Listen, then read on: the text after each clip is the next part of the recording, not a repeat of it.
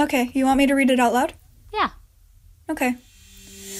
An operator is required to obtain verifiable parent consent before any collection, use, or disclosure of personal information from children, including consent to any material change in the collection, use, or change in the collection, use, or disclosure products to which your parent has pro- Previously. previously consented. The operator must establish and maintain reasonable protocols to protect confidentially security and integrity of um, personal information collected from children. Those are some kids I met through this project, including your son, reading from an American law called COPPA, the Children's Online Privacy Protection Act, which is something you introduced me to, Taylor. Yeah, it's actually a law that has real relevance to everything we've talked about on this show. It determines how tech companies can collect data from kids and what they can and can't do with that data. And what's interesting is even though it's an American law, it's ended up shaping how these companies are built and designed, and so it affects users of these products around the world. Right. I had a couple more questions for these kids. When they say child in that paragraph, what age do you think they mean? under 18. 15 or 16? How old do you think an adult is? Uh, I think when they get into their like 20s. Okay. Okay. Once you get into, I think, college or university, they're basically around 18. What about you, Tristan? What do you think? Yeah, probably around the same age, I'd say. In COPPA, the age of majority on the internet is actually 13. Oh, okay. What do you think about that? I mean, it makes sense considering how popular TikTok is. Because most of the content there is like, would appeal to a 13 year old. Do you feel like you'll be an adult when you're 13? No, no, definitely not. Um, feel like at the most it should be under 16. If for whatever reason you're not going to go all the way to 18, which you should, at least go to 16. At least. Do you think you'll be adults when you're 13? No. Yeah. My brother is like, what, 14? And he's not mature. So Mom's like, 80, she's an adult. Today we're going to talk about how this happened. How did 13 become the age of adulthood online? And what have the consequences been? This question informs everything we've talked about in this series so far. So, is there a way to fix it? Not a piecemeal solution from one platform to another, but something that could make the internet a better place for kids and for the rest of us. I'm Taylor Owen, an academic who studies technology, and when I was 13, my Game Boy couldn't even connect to Wi Fi. I'm Nicole Edwards, a journalist, and when I was 13, I hid CDs with parental advisory stickers under my bed. And this is Screen Time.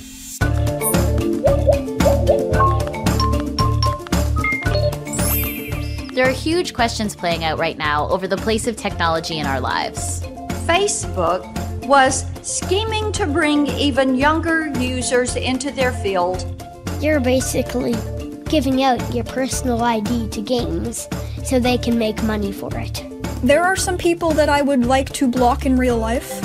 We could work together, but I will add that there are tensions because in the app market, their job is to sell, sell, sell.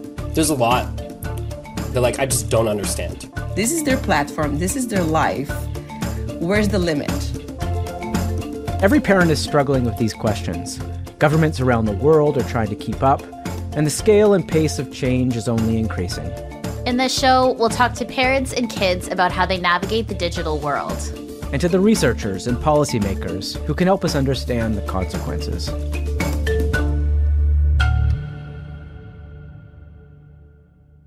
So, Taylor, how did we get here? Why are teenagers being treated as adults online? So it all stems back to a debate in the United States in 1998 over whether kids should be treated differently than adults online. Originally, the debate was about whether that age should be set at 16. But e commerce sites, which remember were sort of the bedrock of the internet at the time, pushed back because they thought this would sort of cut them off from this really lucrative market of kids buying things on the internet. Hmm. And interestingly, it was civil liberties associations and groups which agreed with them because they were worried that if we set that age too high for what defined a kid, that all sorts of rules would be imposed on them and would limit both their speech and their access to information about things like birth control and abortion, resources that these groups thought kids should actually have access to, not be excluded from. So there was bipartisan support between Republicans and Democrats for passing this law to protect kids online. But more importantly, there was agreement between the e commerce sites and the people protecting online rights that this should actually be set really low at 13. Wow. Okay. So that makes sense. But this was a long time ago. I mean, a long time ago. I, I, perhaps I exaggerate. 1998 may not be a long time ago to some. It feels like it was a long time ago for me, and it was in the very early days of the internet. We know the internet had only existed for 7 years at that point. It was still dial up, and Google had just been founded. Social media was miles away, so so much of what we've talked about throughout the course of this season didn't exist. Yet this law is still applied. That's right, and, and applied for most people who use the internet around the world. So, this one law in America really changed what it meant to be a kid versus an adult on the internet for most people in the world. And, and of course, society adapts, and the way we use the internet has adapted, how, as we've talked about in this show. And a result, we're starting to see some new legislation emerge around the world that, that could change some of these rules.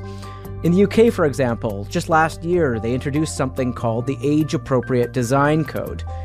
This lays out a series of rules that companies have to follow if their website is likely to be accessed by anyone under 18, not 13. Hmm, like what? Well, like stricter rules on data collection for kids, age appropriate language in privacy policies, and that a child must be notified if their parent is monitoring them, which is an interesting reversal of some of this. and another piece of legislation is working its way through their parliament called the Online Safety Bill, which would make tech companies proactively remove content like threats, revenge porn, or deliberate false information, or face serious financial penalties. And this law has specific provisions for kids. And to be clear, this is not just targeting companies based in the UK. Any website that is accessed by a child in the UK will have to follow these new rules. So I really wanted us to talk to the woman behind these laws. It's not an exaggeration to say that she might have single handedly changed the internet for children around the world. So, Taylor, tell the people about our guest today. Well, her name is Beeban Kidron, Baroness Beeban Kidron. She's a former filmmaker. Her resume includes directing the sequel to Bridget Jones's Diary. She's also a member of the House of Lords in the UK, and she started an advocacy group for children's digital rights called Five Rights, which aims to get countries around the world to modernize their laws around online kids' protections, including in Canada, where I've had the chance to collaborate with her. I was really looking forward to meeting Beeban. We opened the conversation with this idea that we've heard and seen throughout the series, which is that kids are adapting to these new spaces and technologies. She agreed, but she didn't see that as a good thing.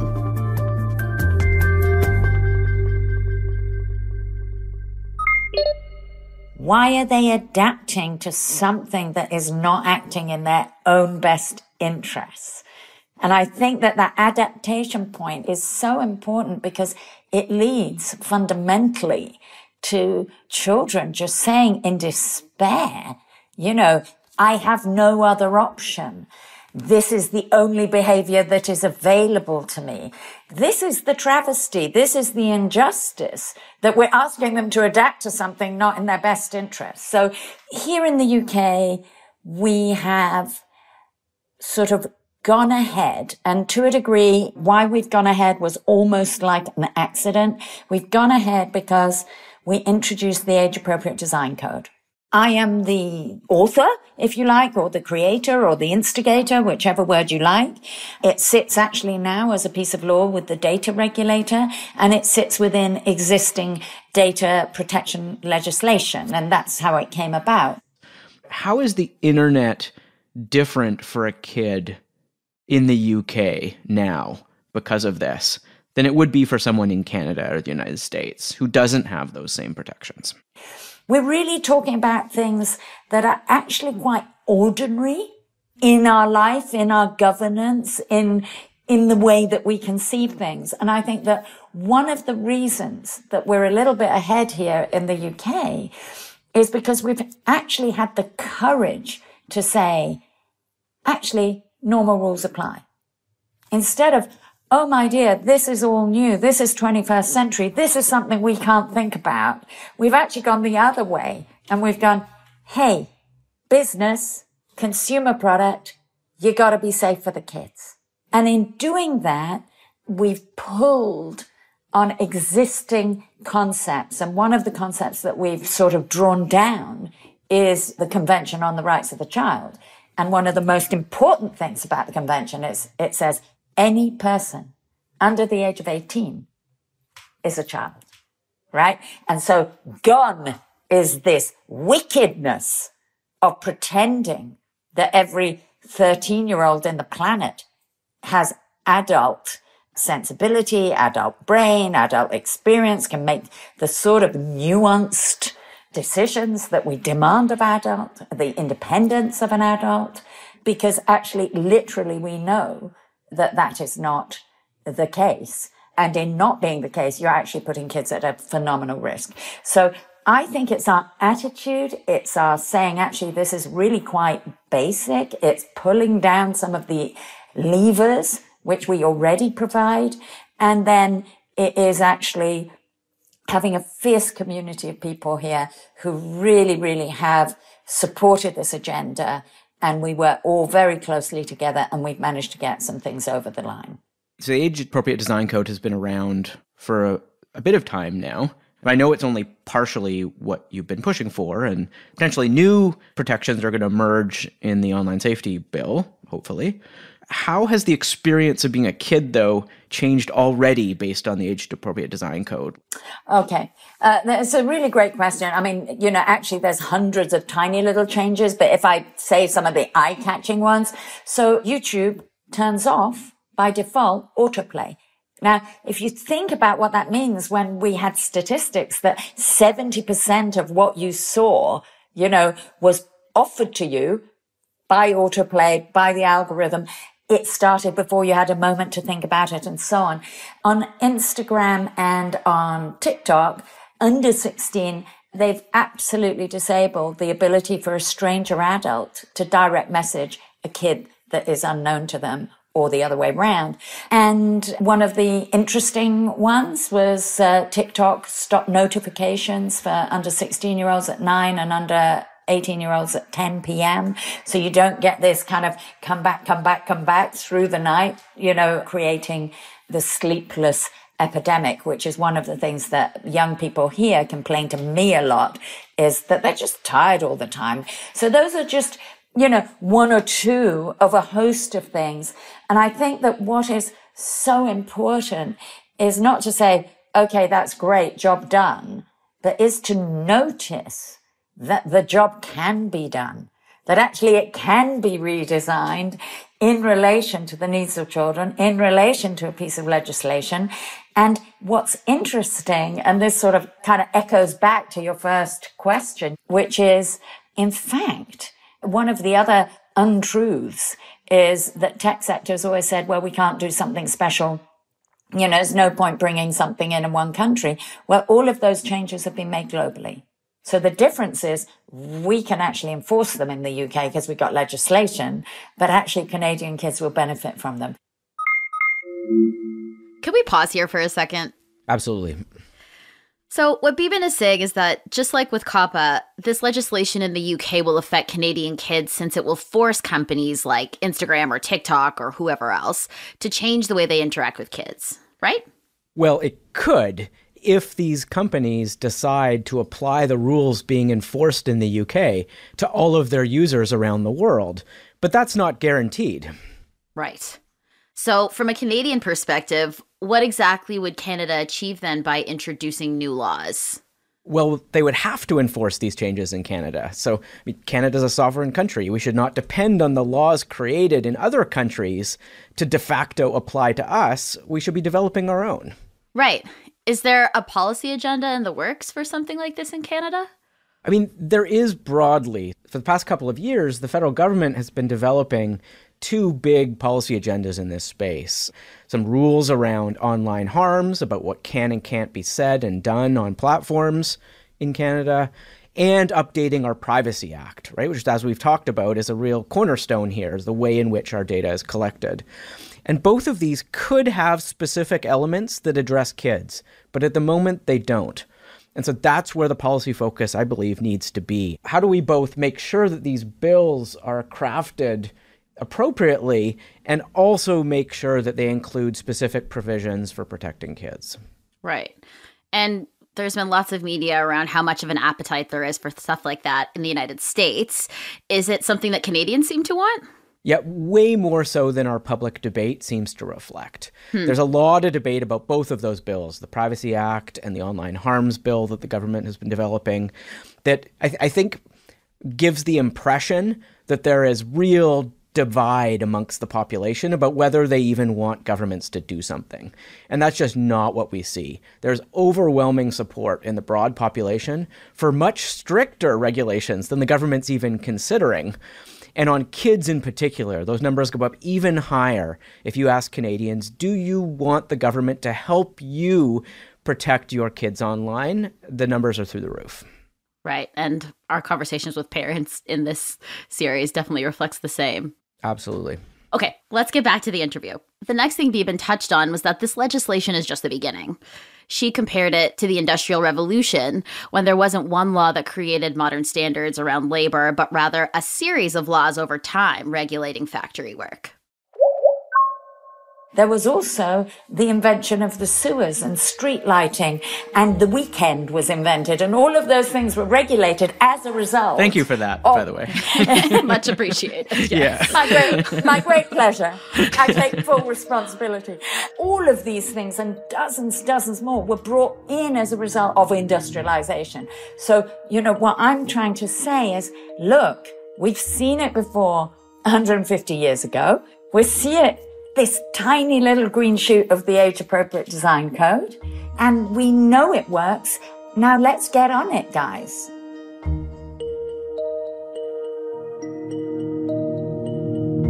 So, right now in North America, to access a lot of the platforms that we talk about in this series, like Instagram and, and YouTube, users have to be 13. You've talked about moving that age to, to 18 years old. And that sort of takes us into the territory of age verification online, where here in North America as well, if a child goes to a particular website, it will ask them to input their age. And the clear flaw there is that they can put whatever they'd like. How do we get around that problem? First of all, I would like to just point out that it is really curious to me, you know, that, uh, and in fact, this, these are the words of a 12 year old boy. So let me give credit where it is due. Nice. He goes, Always. Miss, how come they know I like red Nikes, but they don't know I'm 12? Right? Hmm. The answer is that it's in their commercial interest to know you like red Nikes. And it's in their commercial interest to avoid knowing that you're 12. So the idea that age verification in and of itself is going to create more surveillance is actually a false idea because the more surveillance is happening, it's just that, that it's not happening for that reason. Now, I am a big advocate of privacy preserving age assurance. And actually there's a lot of approaches and some of them are sort of, you know, like a digital coin that you get a verification and you use your token around the internet saying, Oh, I'm 12. You don't need to know anything else about me, but that I'm 12, but that I'm 14 and so on. Secondarily, that where you as a company are actually straying into areas which are age inappropriate, that you do more work of establishing who you're dealing with and saying, no, you can do this, but you can't do that. And that actually, you know, one of my big beefs at the moment, and I'm doing a piece of research about it, is, is around the login. Because actually, if you're logging in through Facebook, through TikTok, through Google, you tell me, what are we sharing? What information? What's coming back? What's the deal between all those companies? Well, here's the interesting thing. If you're logged in in one of those places with your age verified, what's happening to you in the supply chain? So my point is, and I do hope that we're going to bring in a age assurance minimum standards code here in the UK in the next 18 months. I have a private members bill which the government is resisting, but I believe it will eventually, you know, re-emerge in the online safety bill. And that's what we need. People are right not to trust age verification because there's no rules of the road.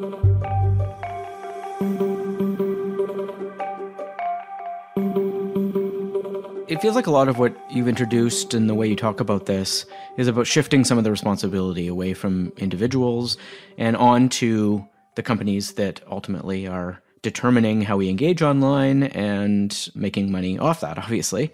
In the US, a lot of that, in, in most countries, a lot of that onus is on people and uploaders of content. So if I'm uploading a piece of content on YouTube in the US, I can say it's going to likely to be directed at a kid. And then YouTube has to treat it a certain way, right? Like put it in YouTube Kids or whatever. But you're shifting it to something you call likely to access. And the platform has to actually make a determination themselves and has the duty to use the language of the online safety bill. Like they have the duty to determine themselves whether a kid is likely to see this thing. Yeah. How can platforms determine what is more likely to be seen by kids and what isn't? So the way we've described it in regulation here is that it's more probable than not. And how you come to more probable than not is by your own research of your user base. If you are similar to other services that have lots of kids. If you have things that kids are known to like, like cartoons and, you know, the format and so on.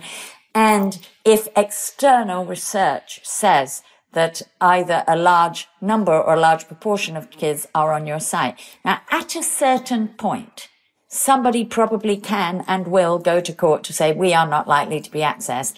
But at a certain point, there's a reasonableness thing, which is with all of those things, if you have 20 million kids on your site, then that's blown out of the water. Right. I think that what the tech sector is really good at, and I must say some of our academics around the world are also very good at, is sort of kind of getting lost in the edge case. And I will say this as someone who absolutely believes in regulation as the route forward is regulation's not here to get the big fines. That's irrelevant. Regulation's here to get compliance. So, you know, yes, we're going to push some of the things, but I am less interested in the three kids who lied about their age and were on a platform that no one could have foreseen that they might be on than I am about the tens of millions of kids who are having a bad time right now. And I sort of really, you know, want to underline this point, which is kids do lie about their age, hundreds of millions. There's a nearly a billion kids online. Hundreds of millions tell the truth. And you know which hundreds of millions tell the truth? The ones who are over 13. They're kids and they're being treated like adults. but right now, we have a situation where we literally put extreme, hardcore, misogynist porn into the hands of eight year olds without a thought. The scale of misdeed is so great that I am actually not prepared to deal with the edge case until we see a sea change.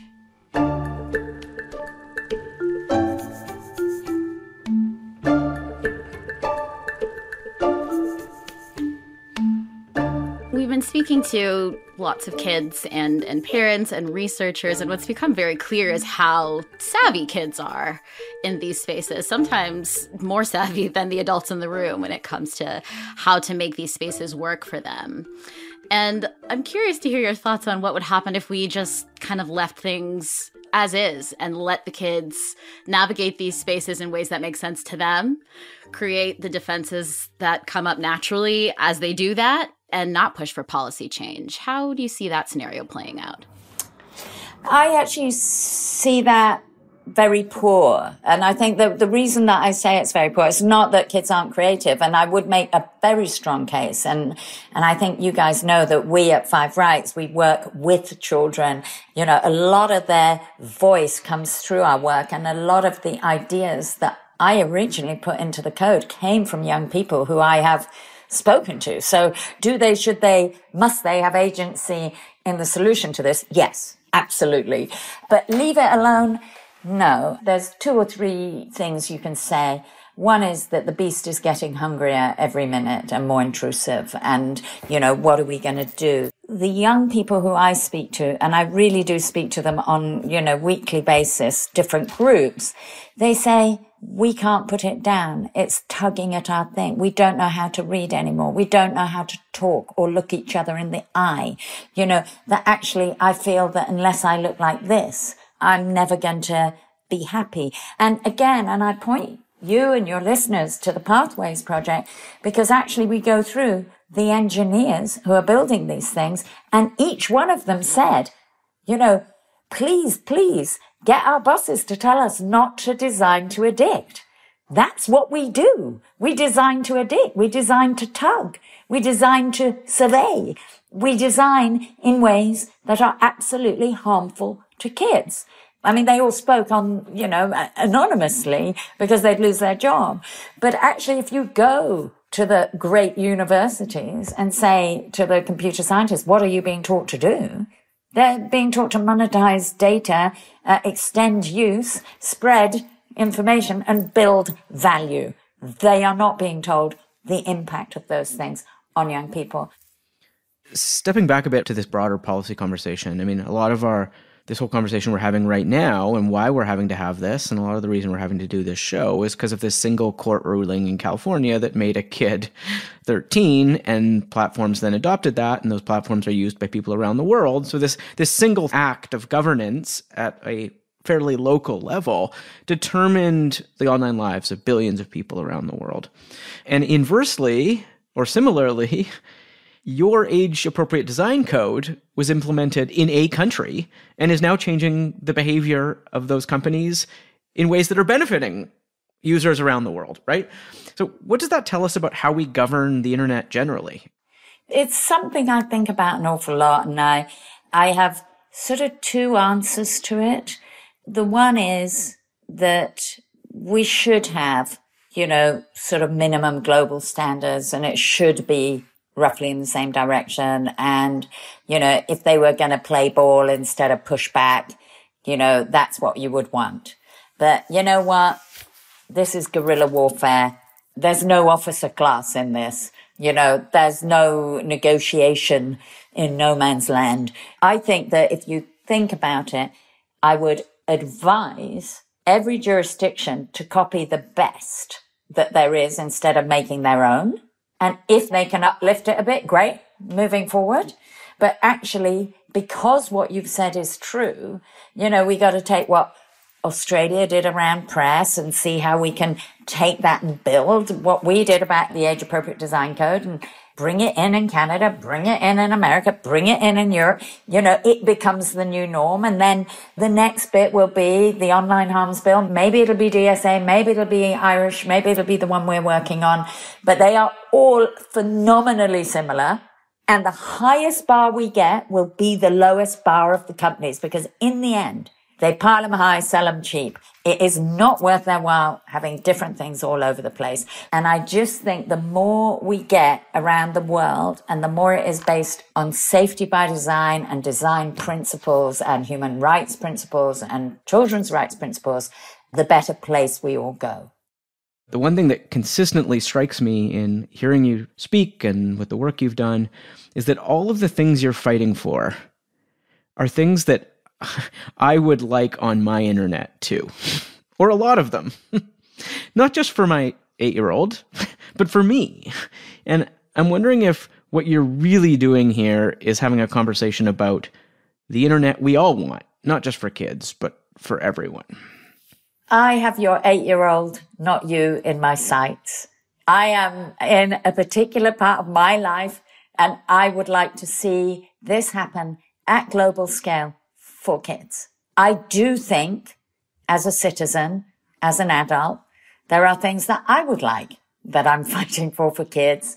But I think once we see the impact of what we can do for kids, then two things happen. One is those kids grow up having agency in the digital world and they will not accept what we have accepted.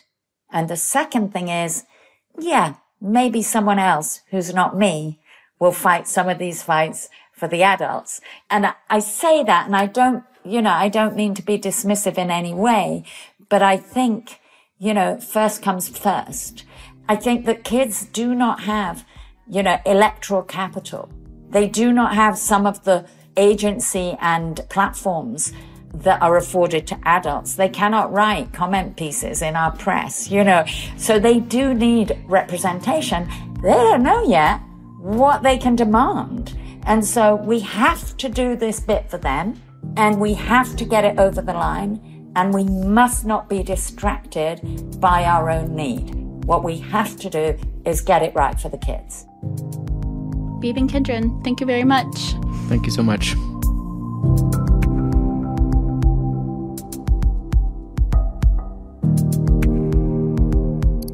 So, as you could probably tell, I'm a pretty big fan of Baroness Beeban Kidron. I can absolutely see why. She's a very impressive person. Yeah, and I, th- I think a really good way to close our season. I know I've learned a ton from this show, both from the kids and parents that we've gotten to speak to, and, and from all the experts around the world who we've got to talk through some of these issues with. Ultimately, a lot of what we've heard has been about individual behavior and how kids are adapting and being really creative in how they deal with some of these problems they find online, and about how parents can provide oversight and speak more openly to their kids about these same issues. And I think all of that is undoubtedly true. But what Beeban brings home for me is that these are also collective issues. These are about how our society functions in these digital spaces, and how about the design and incentive of these technologies affects all of us. And sometimes for those things, I think we need collective responses. And that necessarily ends up in a conversation about government, which is where we've ended up today. Yeah, and like you said, this is the last episode of our season, so let's talk about some of the big things we've learned throughout this project. I'll start. One of the things that struck me is just how essential young people are in this conversation. We made a really meaningful effort to involve them in each of our episodes, and there's a common phrase that you hear when covering vulnerable communities, either through journalism or through research, which is not about us without us, meaning that meaningful involvement of the vulnerable community that you're discussing always ends in a better result. And so they should always be included. And that totally rings true here. And I think you know, I'm from a generation where a lot of the instruction in the family around setting rules when it came to the use of media came from the top down. But that's because my parents grew up with the same type of media that I was consuming, like TV, for example. And that's definitely where a lot of the anxiety that we heard from parents came from is the change in that, where parents aren't sure what their kids are doing when they're using their devices or playing on their phones and meeting kids in games. And so, an important part of setting norms around this stuff is exploring it with kids and talking to them about it. Absolutely. And this show and, and what we've learned has really changed how I've certainly talked about these issues with my son and how we talk about all of the good and bad aspects of the tools he uses and to encourage him to kind of communicate those feelings both ways, both the things he likes about them, but the things he also finds more worrying, because kids do have worries here. Another thing that's become really clear to me is that kids are growing up with a set of technologies that are just fundamentally different than what we had. And their relationship to them and their expectations of them are just different.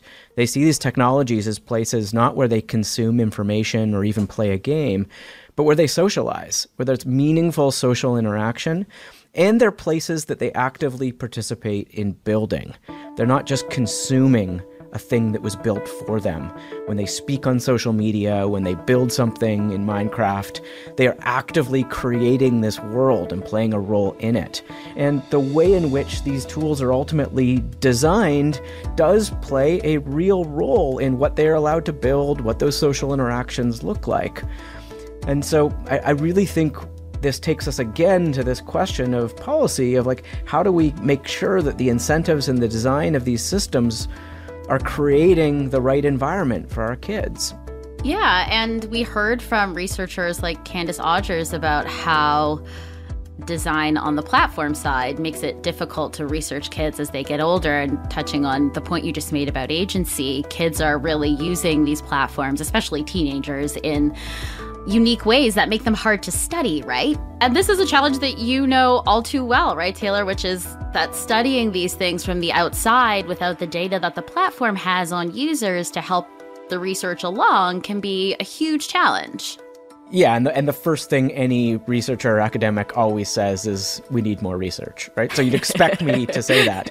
But I have to say that I was hoping we'd get more clarity from the researchers we spoke to around the world. I mean, we had access to some amazing people who are at the forefront of studying this stuff, and I'm still left with tons of ambiguity about the nature of these harms and how these technologies are shaping the lives of our kids. And that signals to me that we need far better data. And that's something we heard from almost everybody we spoke to. Absolutely. I guess the final thing that really hit home for me as a parent is just the degree to which kids are modeling their behavior after us. I mean, we heard from a number of people calling out parents for being hypocrites here. and I think everyone who has been called out by their kid for like staring at their iPhone as opposed to playing with them or engaging with them feels this like deep guilt about that. And so I, I, think there is an element here of us modeling a different kind of behavior and a different kind of value even to our kids. But, and the final thing I'll say is that there are limits to individual behavior. These are large scale structural systems that are embedded in all aspects of our society, our economy, our lives. And when that's the case, you do need bigger structural solutions. Mm-hmm.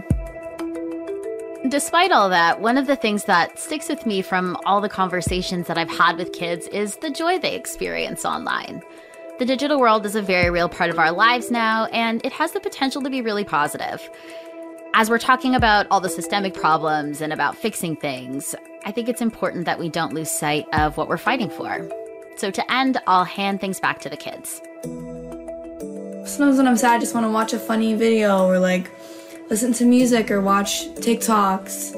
And, you know, social media can be fun too. Like, I can get inspiration my style is basically based off of social media. My the way I do my hair, the way I do my makeup, it's all pretty much based off of social media and the inspiration that I see from there. There's another really famous YouTube channel called The Odd Ones Out. That's not the one, but it's it's similar. It's like animations, but not like anime, not like any kind of complicated animations. Kind of just a bunch of like they're all 5-minute stories about like his childhood and different things that happened in his life, but he explains them in a pretty like fun, funny way. We make the cookies with frosting with Elmo and the chocolate chip cookies with Cookie Monster. When you make it with Cookie Monster, there's only Cookie Monster, and you never know what happens when you give it to Elmo. Yeah, we FaceTime him every weekend. We'll have like dance parties or or we will pick each other's outfits, or we'll do a photo shoot. Go, go, okay, go, okay. go, go. Hey, go. I did it. Now you turn the screen so you're facing towards the side of the beam. Oh, smart. And you go forward. What do you like about watching other people play games? I sometimes get inspired, plus they're super more entertaining than I am. I try to be entertaining, but I fail miserably, and that's the first step of being entertaining, failing miserably. Thanks for listening to season one of Screen Time from TVO, Antica Productions, and the Center for Media, Technology, and Democracy at McGill University. If you haven't heard the rest of the season, go back and listen now.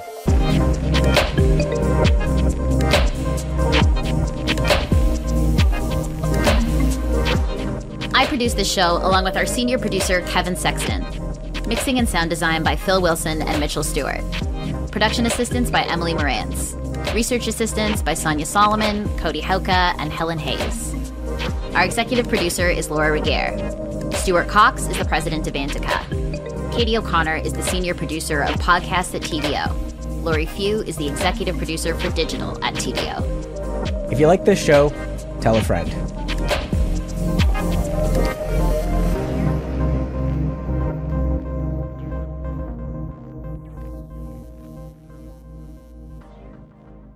Okay, bye.